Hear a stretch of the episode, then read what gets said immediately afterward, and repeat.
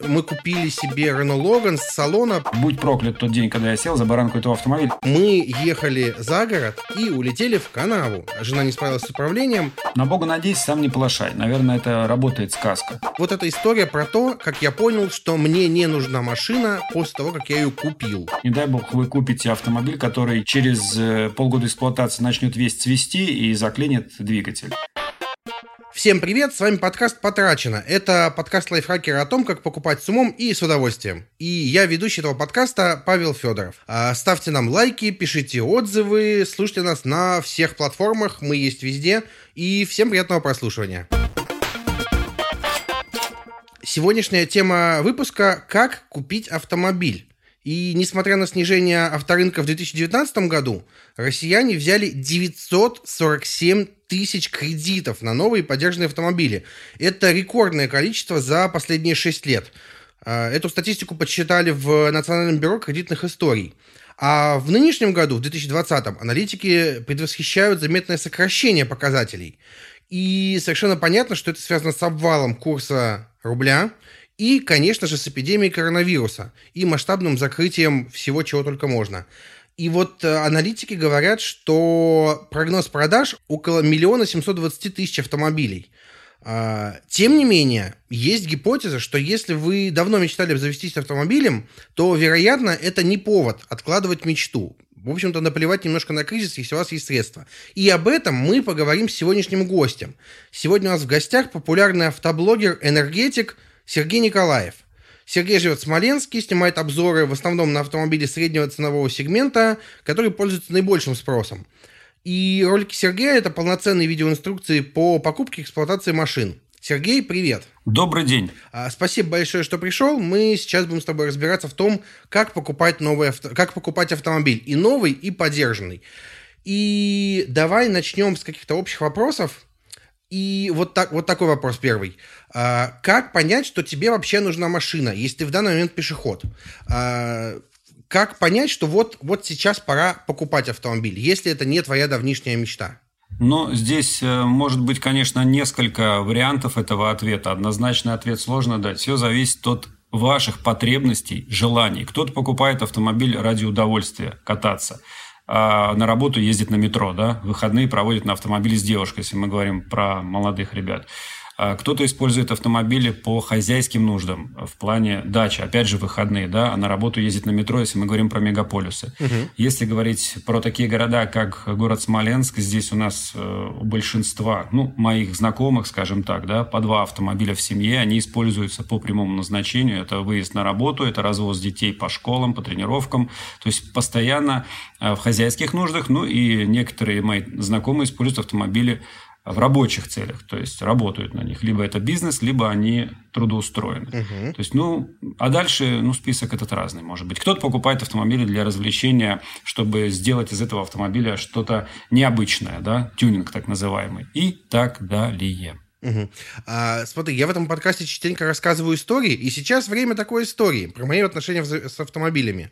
Я ровно 10 лет назад получил права, мне их нужно менять в этом году, вот как-то в ближайшее время, и сейчас я прям сомневаюсь, как это сделать с, с ситуацией с самоизоляцией и прочим. Так вот, мы в 2012, в 2013 году, по-моему, купили автомобиль, но мы купили себе Renault Logan с салона почти пустой, э, а, потому что жена получила права и собиралась ездить на работу, собиралась возить ребенка, ну и просто вот у нее загорелось, что нужна машина. А, я в то время работал в офисе, и я живу в Великом Новгороде, это важное уточнение. Это маленький город, прям совсем маленький. И я понимал, что мне гораздо проще на работу добираться на автобусе. Поэтому э, машину мы купили, жена не начала куда-то ездить, она в тот момент сидела в декрете, э, мы куда-то выезжали на природу, куда-то, может быть, что-то еще, съездили до моих бабушки с дедушкой в области, а потом жена забеременела второй раз и не могла водить по некоторым физическим э, показателям. И в итоге, спустя два года, э, машина все это время стояла на платной стоянке, и спустя два года мы поняли, что нужно ее продать. Мы ее продали заметно дешевле, чем купили, прям заметно дешевле. И на спидометре было, по-моему, 2000 километров пробега, может быть, 3000 километров пробега. И вот эта история про то, как я понял, что мне не нужна машина после того, как я ее купил. А, я думаю, таких историй тоже довольно много. Тут нет никаких выводов, просто история про то, что подумайте, прежде чем покупать автомобиль, насколько он вам нужен. Если у вас есть дача, окей, не вопрос. А, вот, это, это вся история. Есть ли какие-то нормы или, там, допустим, негласные правила, как часто нужно менять автомобиль? Ну, это все зависит от условий эксплуатации транспортного средства, количества километров за год, э, либо за какой-то другой период. Опять же, это сугубо индивидуально все, потому что, допустим, вот лично я, давайте вот на моем примере, угу. ранее до каких-то несложных ситуаций в экономике, о которой мы все прекрасно знаем, я предпочитал менять автомобиль э, полтора-два года. Я ездил на машине и менял транспортное средство по причине того, что насыщался им. Насыщался, получал от него все, что хотел, и хотелось что-то свежее, что-то новое. Ну, не обязательно, вернее, новое, именно новое из салона, а ну, сменить э, модель угу. на более свежую, скажем, ну, либо марку. Вот. И другие ситуации у людей могут возникать. Вот, допустим, я, я полтора-два года менял. Сейчас, да, я уже три года езжу на автомобиле, но вот теперь планирую, он мне уже поднадоел, теперь планирую его менять. Но финансовые возможности угу не всегда вот сейчас дают даже мне, да, осуществить, э, ну, как бы я с автомобилями-то и связан, быстрее, мне кажется, могу там приобрести автомобиль, выбрать, подобрать для себя, чем, ну, вот кто-то, кто решился поменять свою там пятилетнюю машину. И то я испытываю сложность, и все это связано больше с экономией, с экономической ситуацией, вот с бюджетом моим собственным. Поэтому вот езжу уже три года. А так, э, менять автомобиль, это, а, знаете как, все мы по темпераменту разные. Кто-то влюбляется, ездит на этом автомобиле всю жизнь, и он его не продаст, потому что это первая машина, он ее себе на память оставляет. И такие ситуации тоже есть. Покупают следующие машины, уже потом меняют как перчатки, а первый автомобиль хранят как в музее. И такие ситуации. Здесь однозначного ответа тоже нет. Все сугубо индивидуально. Чувствуете, машина уже не приносит удовольствия, либо начинает э, из вас просить копеечку все чаще и чаще на ремонт, но, возможно, нужно подумать о, о том, чтобы избавиться от него, да, Понятно, что этот автомобиль уйдет уже не по, та, не по той цене, по которой вы его приобретали, как ты озвучил угу. чуть ранее. Это, соответственно, понятно. Вы из дилерского центра выехали, уже минус 20% считаете сразу. Угу. А плюс годы Э, соответственно. Сейчас в связи с кризисом рынок падает, я вначале это проговорил, и не очень понятно, что ждет нас в целом. Как думаешь, машины еще больше будут дорожать или, наоборот, будут дешеветь? То есть есть ли смысл сейчас бежать срочно покупать машину, если ты ее хочешь, или стоит подождать немного? Есть э, какие-то мысли по этому поводу? Что касается мыслей, ну, во-первых, я не Нострадамус, во-вторых, я не владею перспективой развития мира и там нашего государства, то есть у меня нет данных. Угу. Я считаю, что мы живем здесь и сейчас в большинстве случаев, поэтому если есть пожелания, э, то нужно идти и покупать, а ждать, что завтра будет дешевле и дороже, ну, я пока не могу этого сказать. Сколько показывает история нашей страны, в ней я живу с самого рождения, в основном цены поднимались. Угу. Поэтому ждать я не знаю, есть ли смысл. Считается, что покупать машину в официальном салоне автодилера безопаснее. Так ли это на самом деле? Если учитывать э, все возможные нюансы при покупке автомобиля, то это наи, наименьшее Наименьшее количество каких-то негативных моментов можно получить, покупая именно у официального дилера. Но и при покупке официального дилера вы не застрахованы от каких-то нюансов. Можно ли напороться на какие-то проблемные случаи в дилерском центре? И что вообще может пойти не так в дилерском центре при покупке автомобиля? Ну, здесь я, наверное, даже сразу начну с совета, чтобы не рассказывать два раза одно и то же. Ага. Приходя в дилерский центр за автомобилем, в первую очередь, ну, потенциальный покупатель должен точно знать, куда он идет и что покупает. То есть марка и модель. Определиться нужно до того, как э, вы готовы уже приобрести автомобиль. Потому что много случаев у моих знакомых было, когда начинали сумбурно скакать по дилерским центрам. Здесь понравилось это, здесь понравилось это. По итогу, придя в себя через неделю, они понимали, что купили совсем не то, что хотели. Поэтому первоначально вы приходите именно за тем, что необходимо. Для этого куча обзоров есть. Понятно, что каждый из блогеров, э, коим и являюсь я, дают свою пищу для размышления, но исходя из этой большой пищи, вы можете выбрать угу. самое важное для себя. Исходя из этих аргументов, предпочтений, пожеланий и возможностей, э, выбирать модель. Ну, как обычно, все выбирают вначале внешность, потом смотрят внутренности. Ну, это вот основной подход. Пусть будет так. Приходя в дилерский центр, и вы уже определились с моделью, значит, приобретаете ее необходимо до подписания акта приема передачи, которые вам в некоторых дилерских центрах будут подсовывать э, достаточно так напористо. Обязательно исследовать свой будущий автомобиль. Допустим, там серебристая, э, серебристая Audi. Внешний осмотр автомобиля на предмет царапин, притертостей, э, возможных подкрасов. Что я имею в виду?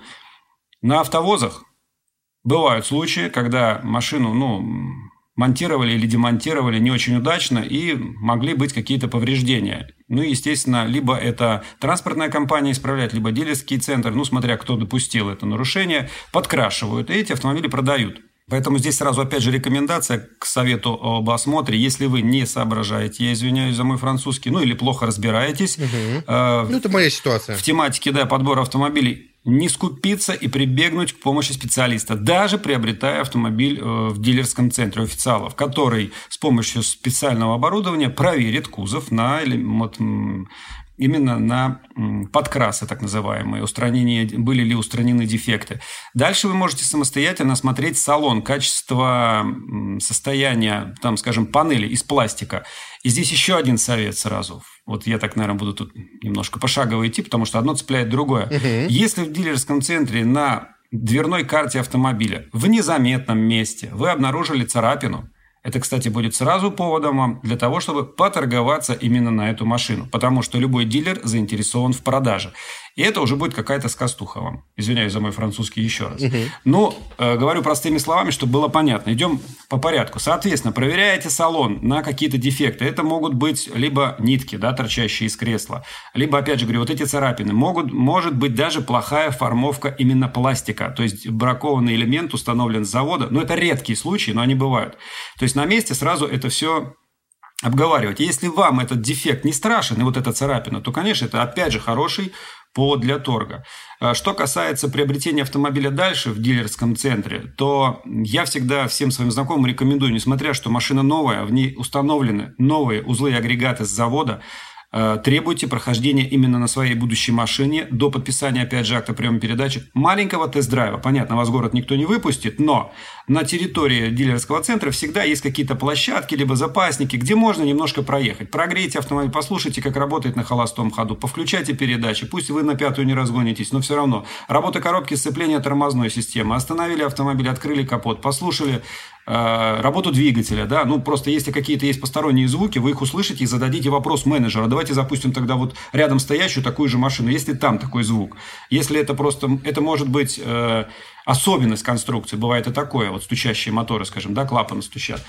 Вот это тоже необходимо вот этот э, ряд мероприятий проводить. Внимательно относиться к покупке автомобиля, независимо, где вы его приобретаете. Независимо у официального дилера, либо э, где-то у частного лица. Осмотр везде должен быть одинаков. Единственное, дилер выигрывает тем, что мы знаем, что там стоят новые узлы и агрегаты. То есть машина новая, да? Угу. Ну, там искать подвески, там, может быть, все-таки в двигателе какие-то нюансы. Если там и есть брак, он вылезет только, возможно, в процессе гарантийного периода. А дальше там уже решать по ситуации. Прекрасно. Очень классные советы. Спасибо большое я слышал, что бывают истории, когда у больших дилеров вместо нового автомобиля э, продают подержанные э, так называемые распилы. Бэушная машина, которую переупаковали якобы под новую. Может быть, э, битая, допустим, на гарантии, которую заменили. Э, значит, что могу сказать? Официальные дилеры, именно официальные дилеры, таким заниматься будут маловероятно, потому что у них есть определенные обязательства перед импортерами, и там все очень строго. Либо они потеряют дилерство, а это убытки. Угу. Это могут заниматься э, серые салоны, которые себя преподносят как официальные дилеры. То есть, тут сразу совет. Угу. Чтобы проверить, официальный это дилер или э, дилер, который себя выдает за официального, нужно заходить на сайт импортера. Заходим в интернет, например, например, у каждого, у каждого бренда есть приставочка «Рус». Допустим, Mercedes «Рус», либо там Mitsubishi Motors «Рус» и так далее. Заходим на сайт импортера, и на сайте импортера всегда есть список официальных дилеров, с которыми он сотрудничает. Угу. Также есть э, привязка этих адресов дилерских центров к Яндекс картам, Google картам. Если дилерский центр э, серый, его в списке просто не будет. Ну а дальше пошагово, если вы там вдруг в списке не разобрались, можно позвонить, э, можно написать э, непосредственно официальный сайт импортера и узнать, является ли вот тот официальный дилерский центр официальным. Ну вот, что я думаю по этому поводу. Официальные дилерские центры, некоторые, я знаю, занимаются просто ну как, даже, наверное, все-таки сейчас основная масса – это трейдинг. У вас выкупают автомобиль, вы покупаете новый, на этом есть основные условия там, преференции в виде скидок, акций, спецпредложений. Те машины потом дилер, да, реализовывает повторно уже как подержанный, но не выдавая его за новый. Таких историй я не знаю от официалов. Угу. Вот. Отлично. Раз уж упомянули трейдин, давай про него быстренько поговорим. В чем плюсы и минус трейдина?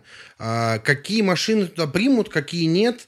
А, и как вообще понять, что лучше, сдать машину в трейдинг или продать ее и на эти деньги купить новую? Значит, если вы хотите минимум э, потратить свое время на реализацию автомобиля, потому что, вот смотрите, в жизни как получается – если мы с вами занимаемся продажей своего транспортного средства, мы на это с вами что делаем? Тратим наше время. Угу.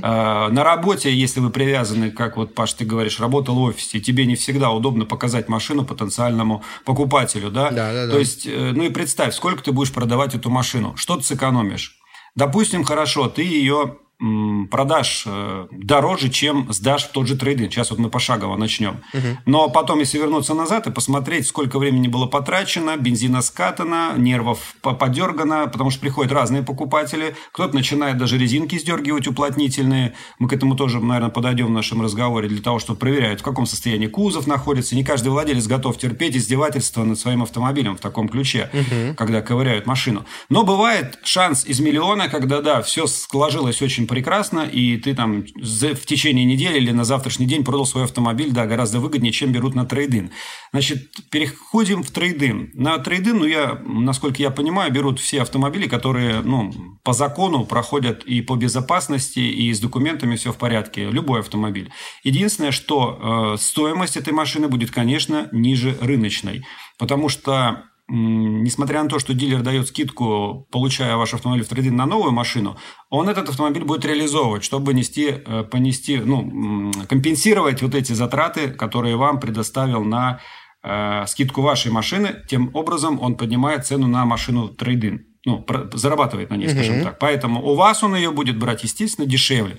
Чем больше косяков на вашем автомобиле, это вот зеркальная ситуация, о которой я говорил, вот чем больше косяков на дилерской машине, скажем так, ну, бывают случаи, когда есть косяки вот в виде царапин, вы начинаете сторговывать, да, чтобы получить эту машину подешевле. То же самое делают и специалисты из дилерского центра. Чем больше нюансов на вашем автомобиле, тем она будет стоить дешевле, э, чем равные, скажем, сверстники этих же годов, этих же пробегов, но в более лучшем состоянии. Угу. Ну, скидка при этом, конечно, меняться не будет. Лучше вы сдали автомобиль в трейдин или худший автомобиль. Скидка на трейдин, она есть фиксированная, насколько я знаю, но в каждом дилерском центре она индивидуальная, то есть в размере. Глядя на ситуацию сегодняшнюю, когда миллион этих автомобилей и у потенциального покупателя на вторичном рынке есть огромный выбор, э, можно продавать машину очень долго. Я вот отчасти склоняюсь э, к тому, чтобы все же, наверное, приехал, отдал автомобиль в трейдин, пускай ты там отдал ее там процентов на 10 может быть ниже, чем рыночная стоимость. Угу. Но при этом ты сэкономишь время, нервы, силы и все остальное. То есть, ну, как бы месячную зарплату, да, ты не, по, не получишь, скажем, ну, среднюю, да, если мы говорим про какие-то 50 тысяч рублей. Но про этот ценовой сегмент машины там за 500 тысяч ее взяли в трейдинг. На мой взгляд, лучше вот избавиться от нее, если нет времени, через трейдинг. Если вы готовы считать свои деньги, и вы непробиваемый как стена, и у вас есть возможность э, реализовывать этот автомобиль самостоятельно, то, конечно, в этой ситуации я на этой стороне буду. Опять же, это все индивидуально. Э, часто машины на сайтах, на, допустим, на сайте производителя выставлена марка автомобиля и написана цена, а в дилерском центре она вообще другая, прям кардинально. Это дилерский центр заложил свою маржу так или, или где-то что-то обманывают? Или как это происходит на самом деле? Э, я думаю, что многие знают, что такое дистрибьюторство. Это связано не только с автомобилями, и конфетами, и чем угодно, и бытовой техникой. Есть э, производитель, который устанавливает свои правила игры. Угу. И любой дистрибьютор, дилер, дистрибьютор, он работает строго по этим правилам. Шаг влево, шаг вправо, там э, серьезные санкции, либо лишение каких-то скидок на определенные модели, модельный ряд, потому что ну, каждый дилер тоже завоевывает авторитет перед импортером, как продажами, так и угу. э, соблюдение договорных обязательств. Поэтому любой дилерский центр строго соблюдает э, ценовую вот эту политику. Никто не будет поднимать цены э, выше ну, заявленных официальным представительством. Единственное, что есть, э, ну, это нормально, это как бы в порядке вещей. Дилерские центры тоже имеют право э, по согласованию, опять же, с импортером, ну, иметь дополнительный доход в виде дополнительного оборудования, установленного на автомобиль. Все вы знаете прекрасно, это обработка автомобиля антикоррозийным покрытием уже есть, да, то есть дилер его делает, и, и для этого автомобиля ну, найдется свой покупатель, который купит с допами. И на этом дилер, ну, скажем так, немножко зарабатывает. Только вот в этом я вижу разницу. Угу. Второй момент, о чем я говорил выше, это может быть просто серый салон, который себя выставляет за официального дилера. Поэтому работаем по вышесказанной мной схеме. Заходим на сайт импортера и проверяем достоверность информации, вообще реальный ли это официальный дилер. Ты уже рассказывал, как получить скидку на автомобиль, когда осматриваешь его. А есть ли еще какие-то способы получить скидку? И сколько вообще реально скинуть? То есть можно ли скинуть, например, 10% с автомобиля при покупке его в дилерском центре? 10%, если у нас автомобиль стоит миллион, то это 100 тысяч. Ага. Ну, я по своей статистике могу сказать, что в принципе можно. Есть такой момент, э, многие слышали, да, выкупая, выкупается ПТС. Ну, не знаю, слышали или нет. То есть, объясняю просто. Угу. Импортер предоставляет отсрочку платежа дилеру. Ну, у разных марок она разная. Ну, например, возьмем отсрочка 2 месяца. Что это значит? То есть, производитель отгрузил автомобиль дилеру. Течение двух месяцев дилер за этот автомобиль не платит. Соответственно, на эти машины никаких скидок не будет. Он их продает именно по самой высокой стоимости, которая может быть. Плюс накручивает, возможно, допы. И люди, которым э, горит эта покупка этой машины, они ее покупают задорого.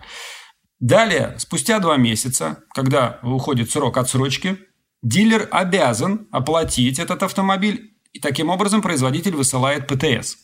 Все, дилер вложил деньги в эту машину, и теперь этот автомобиль э, с вложенными дилерскими деньгами имеет возможность на скидку, потому что дилеру нужно деньги вытаскивать и снова вкладывать в следующие закупки, потому что, ну, есть, опять же говорю, вот эти договорные обязательства, квоты, э, сколько автомобилей он должен продавать, сколько он должен э, забирать снова, то есть, ну, бизнес. Угу. Так вот, э, здесь сразу тоже вот информация такая, вы когда приходите в дилерский центр, спрашиваете, машина с ПТС, если вам говорят, что машина с ПТС – то в эту машину дилер, дилер вложил деньги, и она будет стоить, ее можно торговаться. В общем, начинать здесь а, обрабатывать не чтобы вас менеджер обрабатывал, а вы менеджера. Ну, вот такой совет. Это как бы такая информация практически подпольная. Ну, я работаю давно в этой теме, поэтому я ее знаю. Это вот самый действенный прием.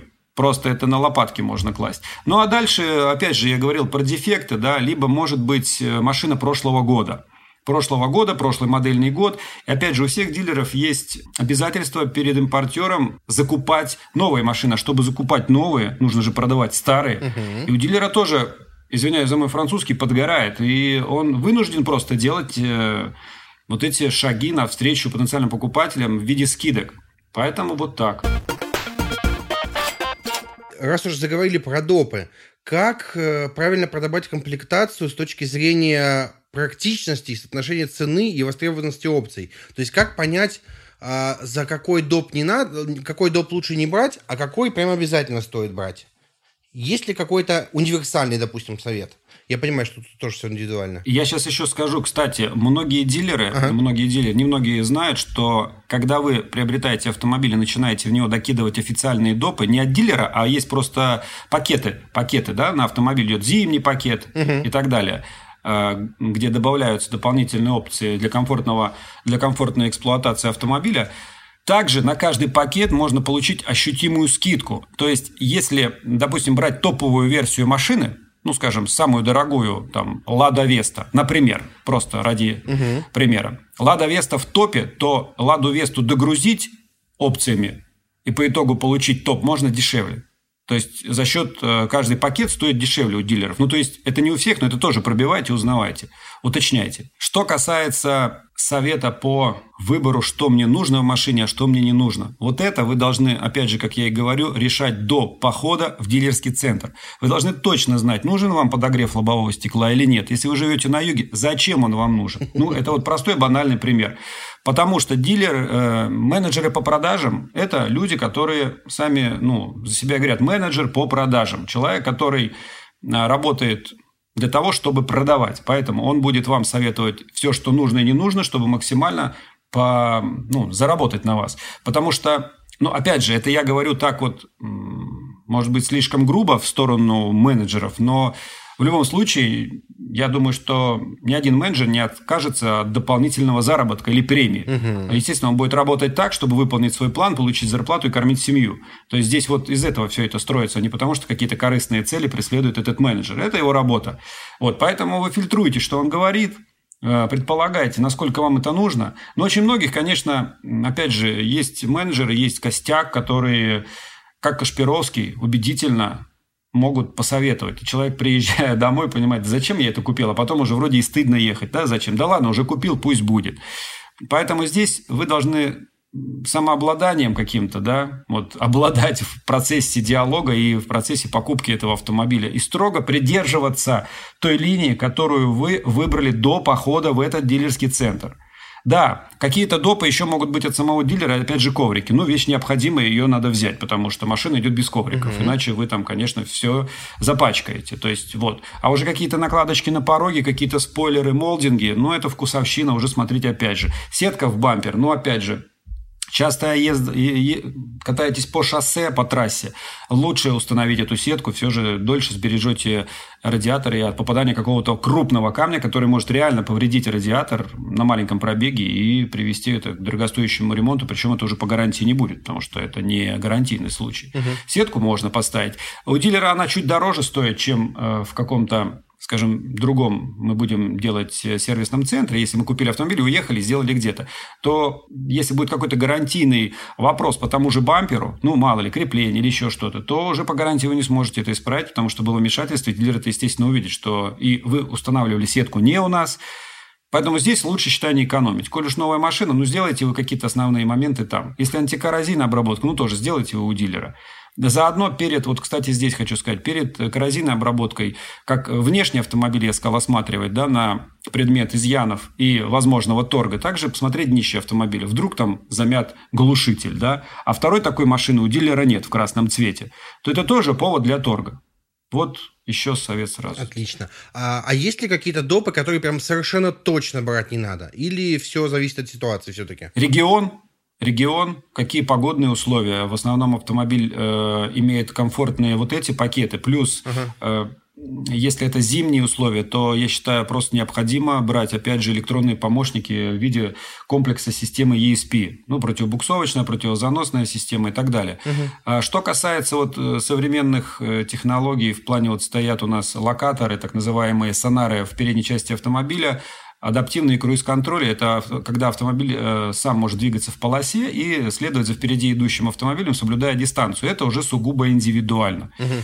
То есть вот это, я считаю, да, безопа... в какой-то мере, это, конечно, э, если вы отвлекаетесь, мир, сейчас время смартфонов, и кто-то не подключил там, э, не успел подключить свободные руки, а в смартфоне находится в процессе движения в пробке, допустим, да, засмотрелся в смартфон, часто, наверное, кто-то вот сейчас будет из тех, кто слушает нас, вспоминать, что засмотрелся смартфон, поднимает глаза, а перед ним уже остановившийся автомобиль, буквально в метре. То есть, и нужно резко тормозить. То в таком случае, конечно, эта система поможет избежать какого-то вот такого, такой неприятности, если вы засмотрелись и, не дай бог, кому-то въехали заднюю часть автомобиля.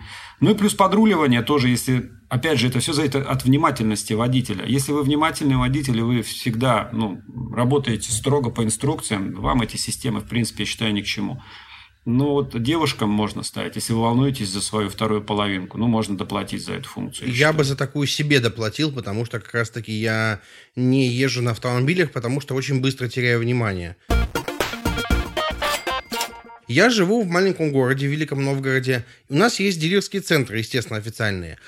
Как думаешь, что лучше, покупать в местных дилерских центрах или гнать откуда-то с Москвы или Петербурга, например? Без разницы. Угу. Как я и сказал ранее, у каждого дилера, в зависимости от ситуации на рынке, в зависимости от скопившегося продукта на запаснике в виде автомобилей, их комплектации, стоят задачи э, от импортера э, ну, реализовывать этот продукт, покупать новый.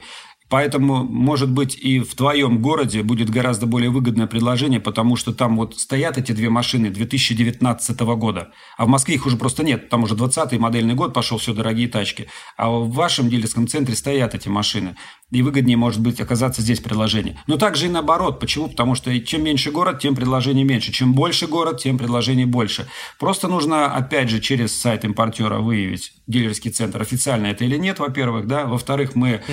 э, должны прикинуть стоимость нашей поездки, туда-обратно, сколько на все идет, кроме топлива. Мы сами еще будем питаться, наше топливо, плюс какие-то а, расходы, какие мы можем не предполагать, скажем так. Угу. И если это все в купе, конечно, мы там экономим, мы получаем выгоду, да, можно ехать. Единственное, что, опять же, никогда не забывайте, что на поездку в другой город вы тратите целый день. Минимум день, да. Минимум день. Это, если это выходной, в том числе день, это побыть с семьей, либо сделать какие-то домашние дела. И стоит ли это выгода там ради 10 тысяч мчаться в другой город? Опять же, подумайте. Потому что если вы поедете, опять же, с кем-то с другом на машине, это друг свою машину будет гнать, это ресурс его автомобиля, смотря куда ехать, опять же, да, будет уменьшаться. Ну и все в купе это может быть и не стоит. Только из-за существенной разницы, я считаю, нужно стартовать в другой город. Прекрасно. Спасибо большое. Переходим к нашей второй теме – покупка автомобилей с рук. Вот я решил купить себе автомобиль, и я человек э, из интернета, я, естественно, пошел в интернет. Mm-hmm. На какие сайты мне идти? То есть я знаю, что есть Автору, например, но поговаривают, что там все выгодные предложения сразу же сметают перекупщики. А, есть Авито, есть э, что-то еще, вероятно. Куда посоветуешь идти и смотреть вот автомобили? Вот в этом вопросе у меня вопрос. Что нам важно? Кто продает машину или что мы хотим купить? Если мы говорим о том, что кто продает машину, то частника можно искать э, в сегодняшнем вот в сегодняшнем вот этой корзине, угу. просто где огромное количество автомобилей, конечно, большое количество лотерей, да даже с тем же и частником – я бы выбрал э, тот вариант, что нужно искать не кто продает, а что продают. Вот, я тоже за этот вариант. И искать машину. Потому что нужно забыть о том, что было в 2000-х и в 90-х, когда мы там угу. у дедушки в гараже нашли хорошую машину, э, с ним договорились, все понятно, вот он прозрачный владелец, вот этот автомобиль, на нем пробег 5000 километров, все в идеале купили. Сейчас это просто шанс из миллиона, поэтому в данном вопросе сайты, понятно, все, которые занимаются продажей автомобилей, нужно смотреть известные. Автору мы знаем с детства, многие его знают, я с юности. А, Авито, автотека, где мы проверяем документы на автомобиле по юридической части. Но даже там все равно после автотеки нужно перепроверять юридический момент, потому что везде есть специалисты, которые обходят некоторые правила про народе называют мошенники у нас их, да? Угу. А, вот, автомобильные в частности. Поэтому э, выбирать нужно то, что вы хотите. Ну, что касается продавца, здесь уже второй вопрос возникает, наверное. Э, Все-таки кто он, кто продает то, что вы нашли?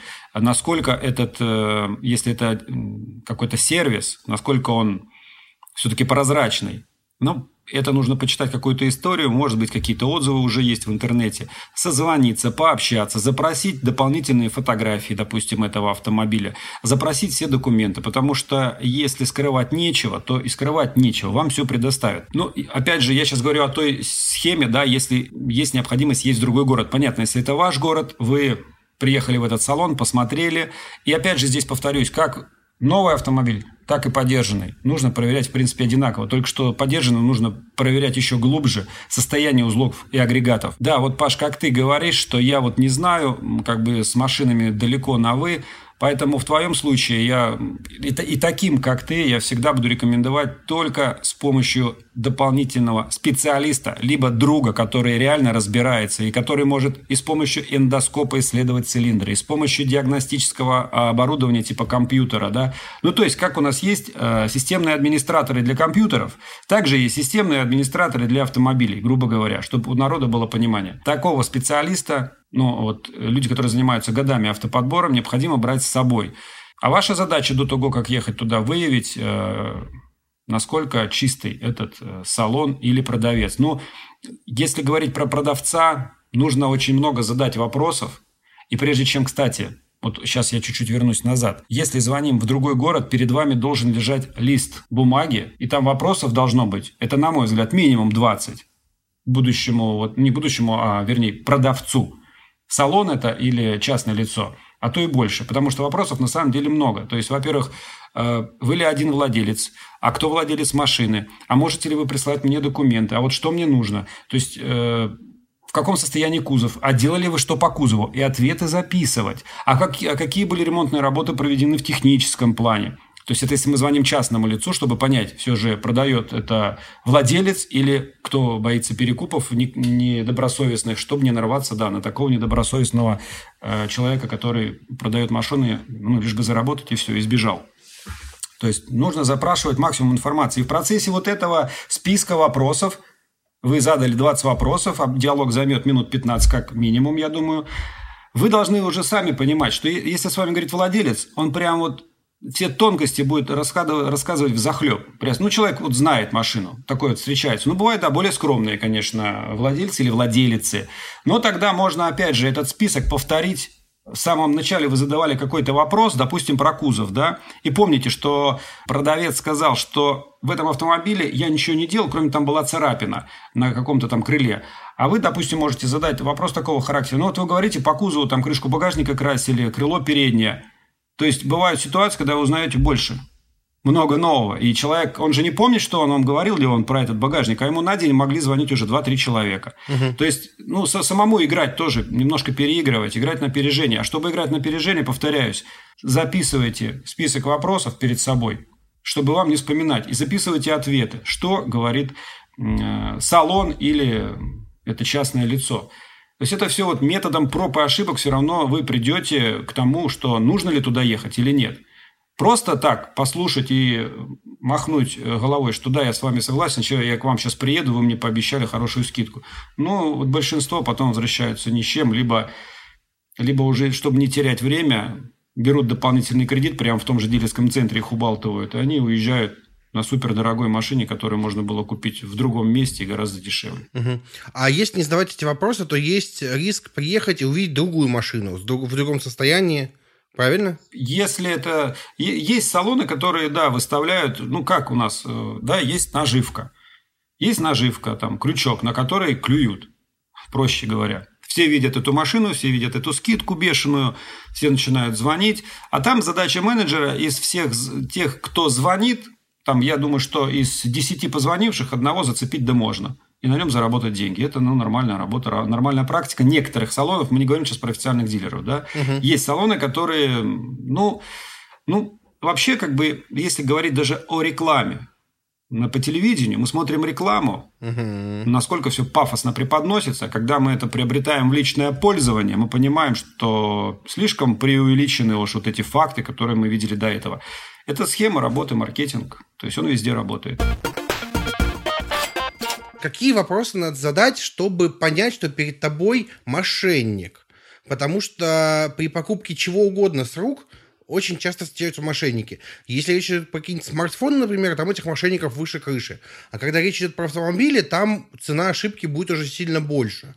То есть как вот, какие вопросы стоит задать, чтобы понять, что человек не просто не продает не то, что выставил на сайт, а хочет тебя обмануть? Значит, сейчас у нас эра интернета. Я сейчас тут скажу, как это было раньше, сложно сделать мне, когда я искал себе автомобили, также выезжал в другие города. Я был и в Москве себе машины покупал, и в Питере, и даже в Волгоград ездил, это 1400 километров от Смоленска. Ну и, слава богу, я всегда приезжал с тем, э, что изначально я узнавал по телефону, да, и до какого уровня доводил. Так вот, раньше я ну, не требовал, а просил э, прислать скан копии скажем, пластика, на кого оформлен автомобиль, угу. госномер, также э, скан паспорта. Ну, пусть там были бы закрыты номера, но фамилия, имя, ФИО и фотография. Вот эти моменты я просил прислать мне э, сканом. Дальше на почту. Дальше я смотрел э, в соцсетях, спрашивал, есть ли в соцсетях. Да, я есть, вот я здесь. Все, тогда заходишь в соцсети, семья, это машина, дом стоит. Э, ну, то есть видно, что человек ну, ездит на этой машине, он владелец. Ну и плюс параллельно, как я и сказал выше, задавать эти вопросы. Где храните машину? Кто кроме вас управляет автомобилем? Можете прислать фото страховки, кто вписан в автомобиль? Ну вот и слушать, опять же, слушать, что говорят, потому что, повторюсь, в основном владельцы знают все и рассказывают это вот спокойно, с чувством, с толком, с расстановкой. Что если люди, которые недобросовестно продают, они поверхностно знают машину. Ну, мы там делали что-то там тогда-то, когда-то делали, я уже не помню. Также спросить, да, есть ли чеки о, о выполненных работах, если что-то и делали. Это дилерский центр мог быть. Либо какие-то, опять же, есть специальные сервисы, не дилерские, которые делают, осуществляют ремонт автомобилей там, или окраску, кузовных деталей, и тоже выдают чеки. Опять же, можно задавать вопрос, которого не было в этом разговоре. Угу. А мы с тобой разговариваем, допустим, ты тот человек, который продает машину. Но вот этот вопрос, который я тебе сейчас задам, э, у нас он не звучал с тобой в диалоге, а мы с тобой сейчас разговариваем уже минут 20. И я спрашиваю, ну вот вы там сказали, что у вас масложор в автомобиле, а сколько примерно он расходует на тысячу километров? А владелец настоящий скажет, я вам такого не говорил, у меня, ну, как бы это больше вероятность, да, что у меня нет масложора. Если это, скажем, недобросовестный какой-то продавец, э, который уже нескольким людям рассказывал разные истории, он может либо подобрать эту тему, да, либо ну, какая-то у него пауза будет, он начнет задумываться о чем-то. То есть здесь вот надо чувствовать. Здесь, опять же, однозначного совета я дать не могу. Здесь нужно готовиться к диалогу как будто вы идете на работу устраиваться, да, вот собеседование. То же самое здесь. Собеседование – это то же самое. Угу. Лист перед собой и погнали по вопросам. Я думаю, что и в интернете много этих вопросов. Но, опять же, я писал статью в группе ВКонтакте. У нас энергетик Сергей Николаев, автоэнергетик, сейчас группа переименовалась. Я там писал, есть в статье, если зайти, как все, как эти вопросы вот, ну, решать, какие вопросы задавать, э, как слушать, какие ответы правильные, какие вот могут говорить о том, что человек вас пытается за нос водить. Ну вот опять же, требовать фотографии э, автомобиля в тех местах, где видны следы эксплуатации. Руль, рулевое колесо, педали, пороги, передняя часть автомобиля, капот, то есть где у нас подвержены сколам, да, днище, возможно, автомобиля – ручка закрывания двери водителя, потому что, ну, вроде предполагается, что водитель больше всех ездил на этом автомобиле. Но также просите фотографировать правую ручку двери закрывания водителя и открывания. Если эта машина эксплуатировалась в такси, там будут даже еще больше э, износ, чем с водительской стороны. Ну, это вот если это машина такси. Угу. Плафон плафон даже, вот плафон э, выдать может, э, что машина эксплуатировалась в такси, потому что таксисты работают ночью, считают деньги. Но сейчас электронная оплата, но все равно чаще пользуются плафоном освещения салона. Кто-то забирает вещи, кто-то еще что-то, либо тот же таксист осматривает салон после выхода пассажиров. Плафоны, если они имеют уже такое замасленность, скажем так, тоже машина не соответствует, возможно, тому, о чем ей рассказывают. Просто фотографии. Фотографии. А, понятно, что есть те, кто очень тонко относится к продаже, даже есть, ну, матерые, да, угу. нехорошие продавцы. Его сложно вывести на чистую воду, но все равно в какой-то момент он, он допустит ошибку, если вы будете держать ухо востро. Он допустит ошибку, и здесь можно будет уже потом раскручивать по полной программе. Давай немножко поговорим про перекупов. Чем они так опасны? Стоит ли их действительно бояться, или все-таки это нормальное явление – и перекупам можно доверять. На сегодняшний день, как я сказал ранее, это нормальное явление. Единственное, что есть, конечно, недобросовестные люди, которые ради э, просто обогащения не совсем правильно продают автомобили, скрывая его недостатки и так далее. Но они, как правило, не имеют одного места, какого-то постоянного многолетнего офиса с репутацией. То есть здесь вот сразу также совет, да, если вы сами не разбираетесь э, в автомобиля или как найти то, что вам нужно, или как не попасть на недобросовестных продавцов, вы должны знать, что в каждом городе сейчас существуют какие-то салоны, где работают ребята по автоподбору, э, которые работают не один год. Вы вот наверняка в каждом городе проезжаете и видите где-то афишу или объявление подберем автомобили, покупаем автомобили, там, ну, перепродаем, неважно. То есть есть всегда э, в любом городе, их несколько, причем таких э, офисов, скажем так. И если это в течение пяти лет вы видите этот офис, в течение пяти лет, понятно, что люди заработали репутацию, они работают. К ним обращаться можно. Но, допустим, здесь мы с вами понимаем, что работают добросовестно, и я хочу опять же дать э, информацию тем, кто часто говорит, да вот это перекупы, мы там это самое, они там навариваются. Это работа если мы сейчас, я буду говорить про нормальные компании, ага. про которые говорят, да, вот есть перекупы. Да, эти люди работают так же, как и вы на своей работе. Они также делают обзвон со своих мобильных там устройств, тратят деньги на обзвон той или иной машины, едут в другой регион, тратят время на ее осмотр, тратят свои силы, возможно, где-то опять же нервы э, на то, чтобы э, понять то, что они покупают, и что они потом будут продавать вам. И вот, допустим, у нас в Смоленске ребята, компания, ну, я озвучу Автомол, если там смоляне будут слушать, они вообще после того, как продали вам подержанный автомобиль, они дают гарантию на мотор и коробку 6 месяцев. И вот я спросил, ну вот вы расскажите, были, были, были прецеденты, и раз у нас вот Renault Clio, по-моему, автомобиль, что там с двигателем произошло на второй месяц эксплуатации. В итоге они туда заменили, ну, заменили мотор за свой счет, клиент уехал, все. То есть вот есть такие, то есть на поддержанных автомобилях свой бизнес. Но есть проверенные компании, к которым нужно обращаться, если вы не разбираетесь. Просто главное знать эту проверенную компанию, а не бежать быстрее э, по какому-то объявлению, подберу вам автомобиль, там за столько-то недорого.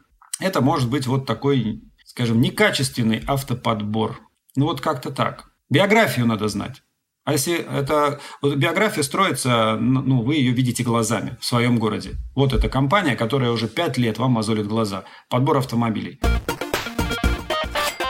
идеальная ситуация, когда ты не понимаешь в машинах, берешь с собой кого-то друга или кому-то платишь за то, чтобы он пришел и вместе с тобой смотрел автомобиль.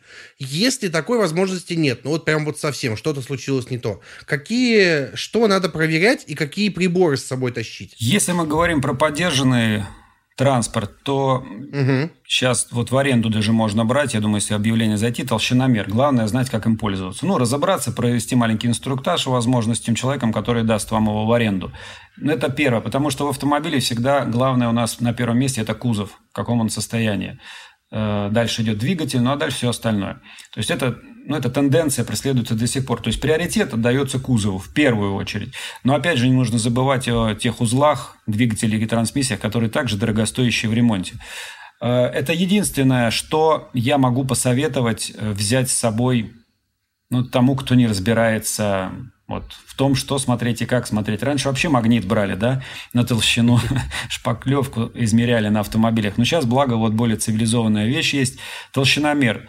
Промерить как можно больше точек каждого элемента кузова, скажем так. Если это дверь, то это не в одном месте прислонить, а максимально ее э, ну, разведкой заняться. Если в каком-то месте микроны будут чуть-чуть не соответствовать, это ничего страшного. Возможно, да, была действительно царапина, ее просто убрали.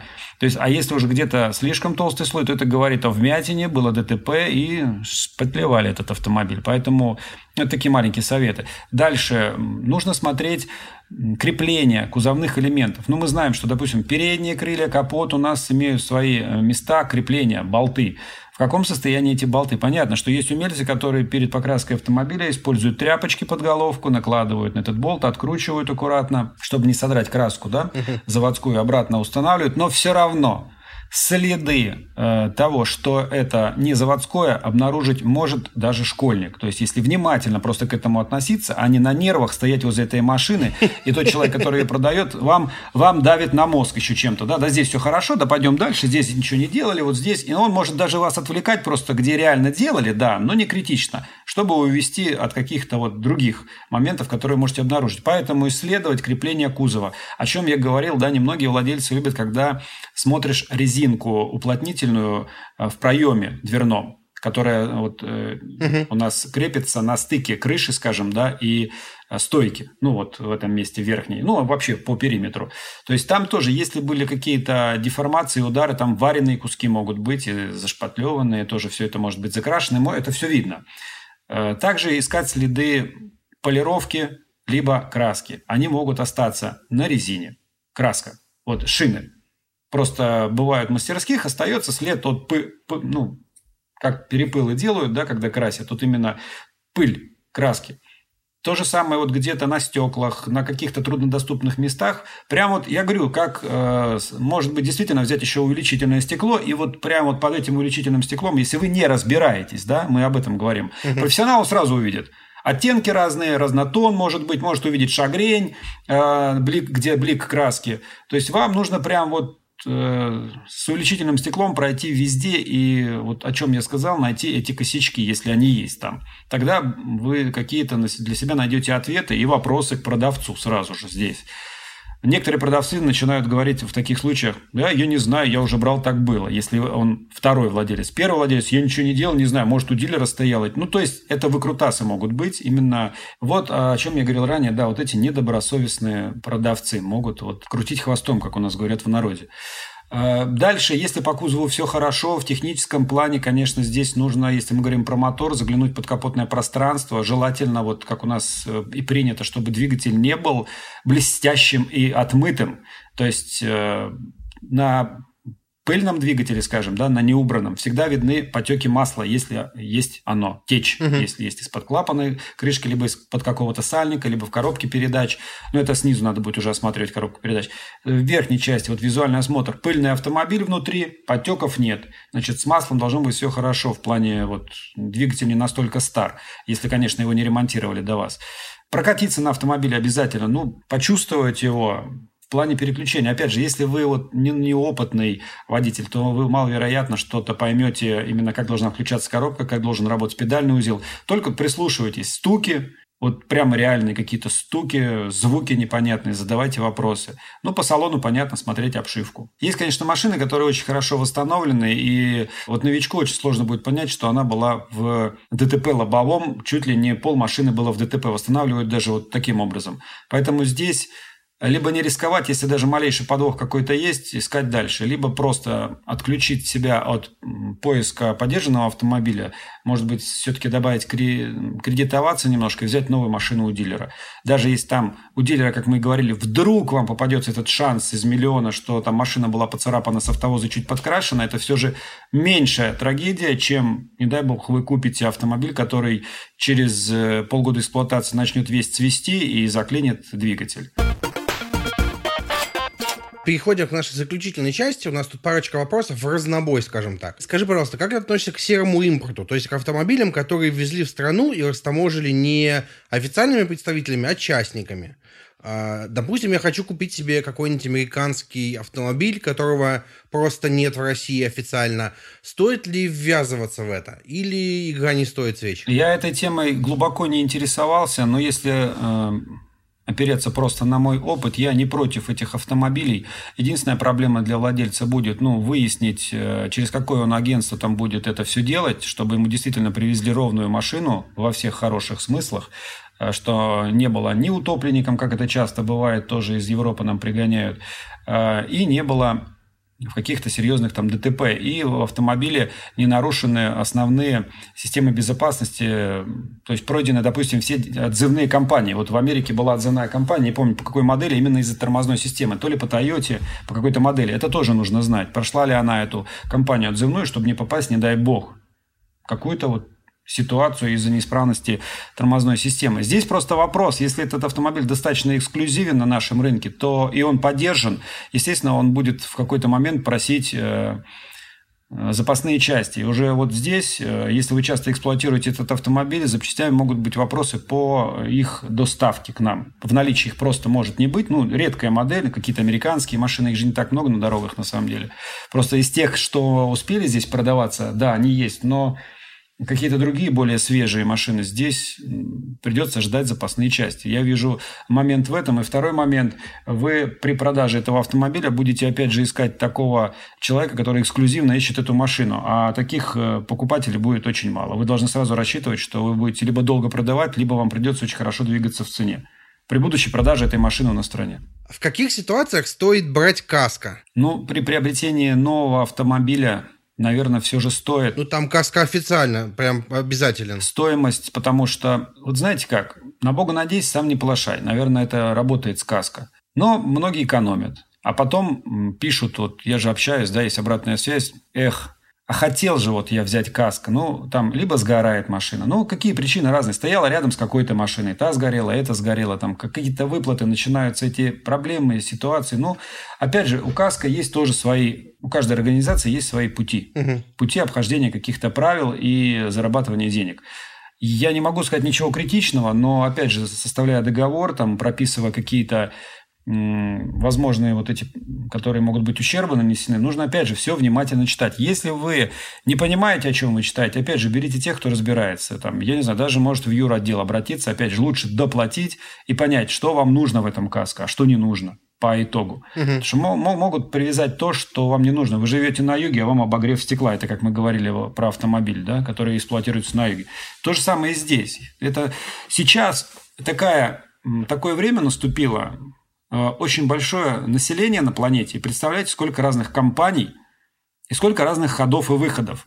Поэтому всегда желательно при себе иметь э, рядом специалиста в той или иной области, который э, не даст вас посадить в просак, скажем так, бросить.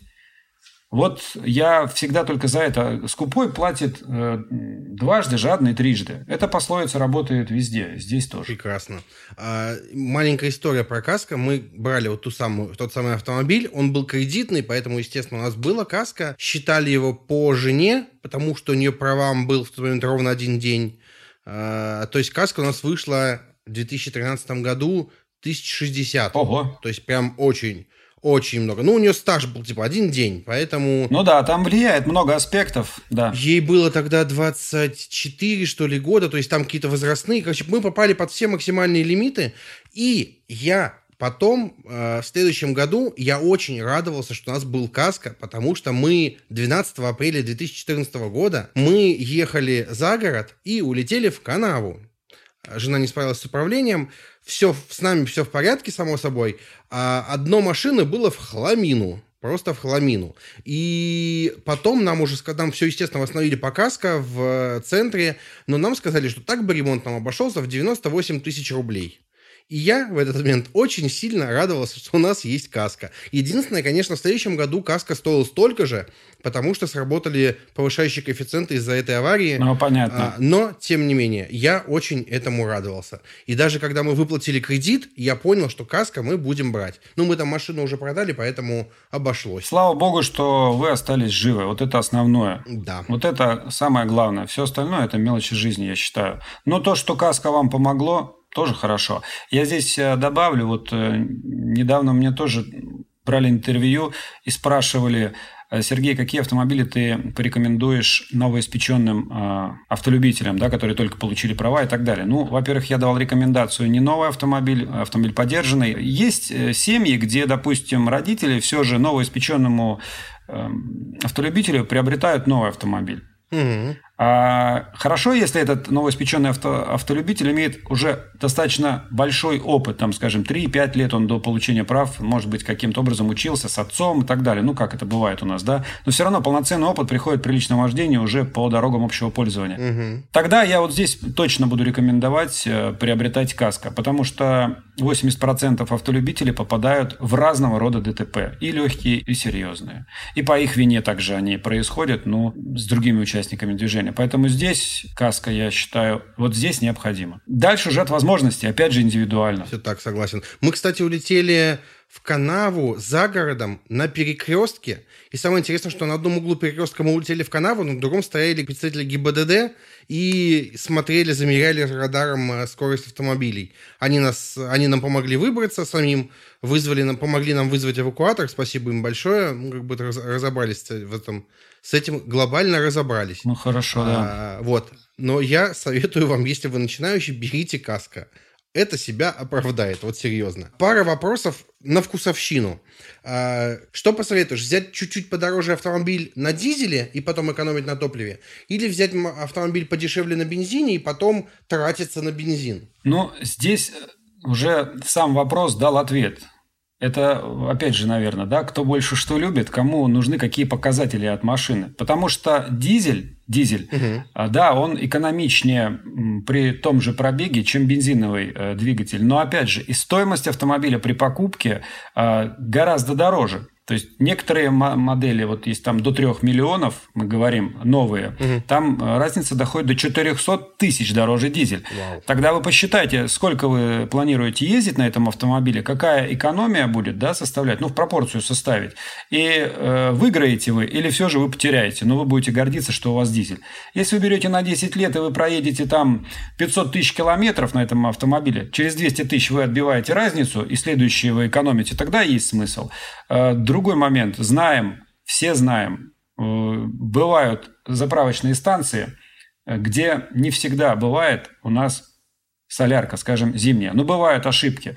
И при сильном морозе может прихватить эту солярку, вы никуда не поедете. А вот у меня прямо у знакомых были случаи, когда реально нужно срочно по семейным обстоятельствам ехать, машина не завелась. И вот как в фильме, да, они говорили, будь проклят тот день, когда я сел за баранку этого автомобиля, реально вырывалось у людей, потому что ну, ситуации в жизни разные, и, как всегда, они подстерегают, вот машина не заводилась в этот момент. Бензиновый автомобиль в этом плане он более неприхотлив при любом морозе, скажем так. Сейчас еще становятся популярными автомобили-гибриды. Как думаешь, приживется эта штука на дорогах в России? А, мне кажется, она приживется пока эксклюзивно. Но кто вот есть фанаты и любители, мне кажется, что должен быть какой-то другой э, шаг в прогрессе вот развития без топливного, там, без нефтяного автомобилестроения. Но пока есть нефть, мне кажется, невыгодно никому, как и сигареты. Угу. Их вроде запрещают, но их продают. То же самое будет и с бензиновыми машинами. А гибриды, ну, они будут какое-то время. Если, конечно, производители добьются, ну, там, найдут какую-то технологию, эти гибриды будут стоить там дешевле бензиновых автомобилей, я думаю, да, большинство, ну, при равных характеристиках, там, комплектациях и так далее, тогда, да, возможно, народ больше оценит эти машины. А так они дорогие, и э, тот, людей, которые заботятся о природе, у нас, опять же, не так много, потому что не позволяют возможности, о которых я говорил в начале нашей передачи, да, угу. преследовать все свои хотелки. Вот, допустим, я тоже хотел бы, чтобы на планете было чище. Но возможности я такой ну, не имею в конечном счете, чтобы вот взять себе там электрокар и ездить на нем. И опять же, эти электрокары имеют пока свою... Они очень специфичны. Там запас ход не такой большой, вот эти зарядки периодически нужны. У нас, допустим, их тоже сеть не развита. Может быть, переживутся, но это будет не завтра точно. Давай подведем небольшой итог. Итак, что мы выучили за этот подкаст? Мы выучили, что первое, если вы идете покупать автомобиль даже из салона, а тем более с рук, возьмите с собой кого-нибудь, кто разбирается в автомобилях, чтобы он помог вам выбрать, э, посмотреть и проверить автомобиль. Второе, если вы новичок, берите каска, вы не прогадаете. Третье, э, при покупке допов внимательно смотрите, понадобятся ли вам эти вещи. И еще Четвертое. Внимательно всегда читайте все документы, которые подписываете. Это касается не только покупки автомобиля, а вообще всех ситуаций. Но здесь это тоже очень сильно актуально. А можно я добавлю? Извиняюсь, мы просто вот говорили, и я забыл отметить тот момент, когда вы приобретаете автомобиль поддержанный э, с рук, необходимо осуществлять сделку, используя третье лицо. Либо это может быть какой-то салон. Потому что если вы оформляете между собой, то эти документы, ну, договор купли-продажи и акт приема передачи, они юридической силы не имеют. Должно быть третье лицо. Ну, как свидетель, скажем, да, вот угу. простым языком, который будет участвовать. Это, этим свидетелем может быть э, любой дилерский там или какой-то автосалон, скажем так. Угу. Ближайший, где вы там друг с другом договорились купить эту машину который выступает третьим лицом. Только тогда эти документы имеют юридическую силу. Прекрасно. Вот, это еще маленькая пометочка. Отлично, прекрасно. Спасибо большое. Переходим к нашей регулярной рубрике «Покупочки». В этой рубрике мы делимся чем-то интересным, полезным, ну или просто классным, что мы купили. Естественно, я для примера начну. А, я сижу уже месяц в самоизоляции, не выхожу из дома. А, последние две недели, последние полторы недели со мной жена сидит. Мы решили прикупить себе кресло-мешок. А, я купил его за 1700 рублей на Озоне. Это прекрасная покупка, и я вам его очень советую, потому что иногда хочется расслабиться, и это прекрасный способ расслабиться. Ссылочку приложим в описании. А, Сергей, что ты нам можешь посоветовать, порекомендовать? Сидя на самоизоляции, грандиозных никаких приобретений я не делал, потому что у меня, ну, лично у меня очень большой поток работы, и я даже, наверное, где-то не замечаю, что я нахожусь на самоизоляции. Ну вот с вами сегодня общаюсь, до этого я общался угу. а, с другими коллегами, плюс у меня ну, постоянно есть вот работа на компьютере, скажем так. Это монтаж, это работа в соцсетях, общение, обратная связь, о чем я говорил с нашими подписчиками. Из последних приобретений, если просто, вот э, мы приобрели термос. Прекрасно, прекрасно. Сергей, спасибо большое, что пришел. Вышло очень круто. Я надеюсь, что нашим слушателям будет полезно то, что мы сказали. А, я в этом не сомневаюсь, но надеюсь, что они тоже будут согласны с моим мнением. Сергей, спасибо большое. Спасибо, Павел, и вам за приглашение. Спасибо, что выслушали вот этот мой долгий диалог, но я старался быть объективным и максимально полезным. Вышло очень круто. Я напомню, что это подкаст «Потрачено». Я его ведущий Павел Федоров. В гостях был автоблогер-энергетик Сергей Николаев. Спасибо большое, что слушали нас. Следуйте нашим рекомендациям и советам. И надеюсь, они помогут вам покупать с удовольствием. Слушайте нас на всех удобных платформах. Оставляйте нам отзывы. Обязательно пойдите в iTunes, оставьте нам отзывы. И спасибо большое, что слушали нас. Всем пока.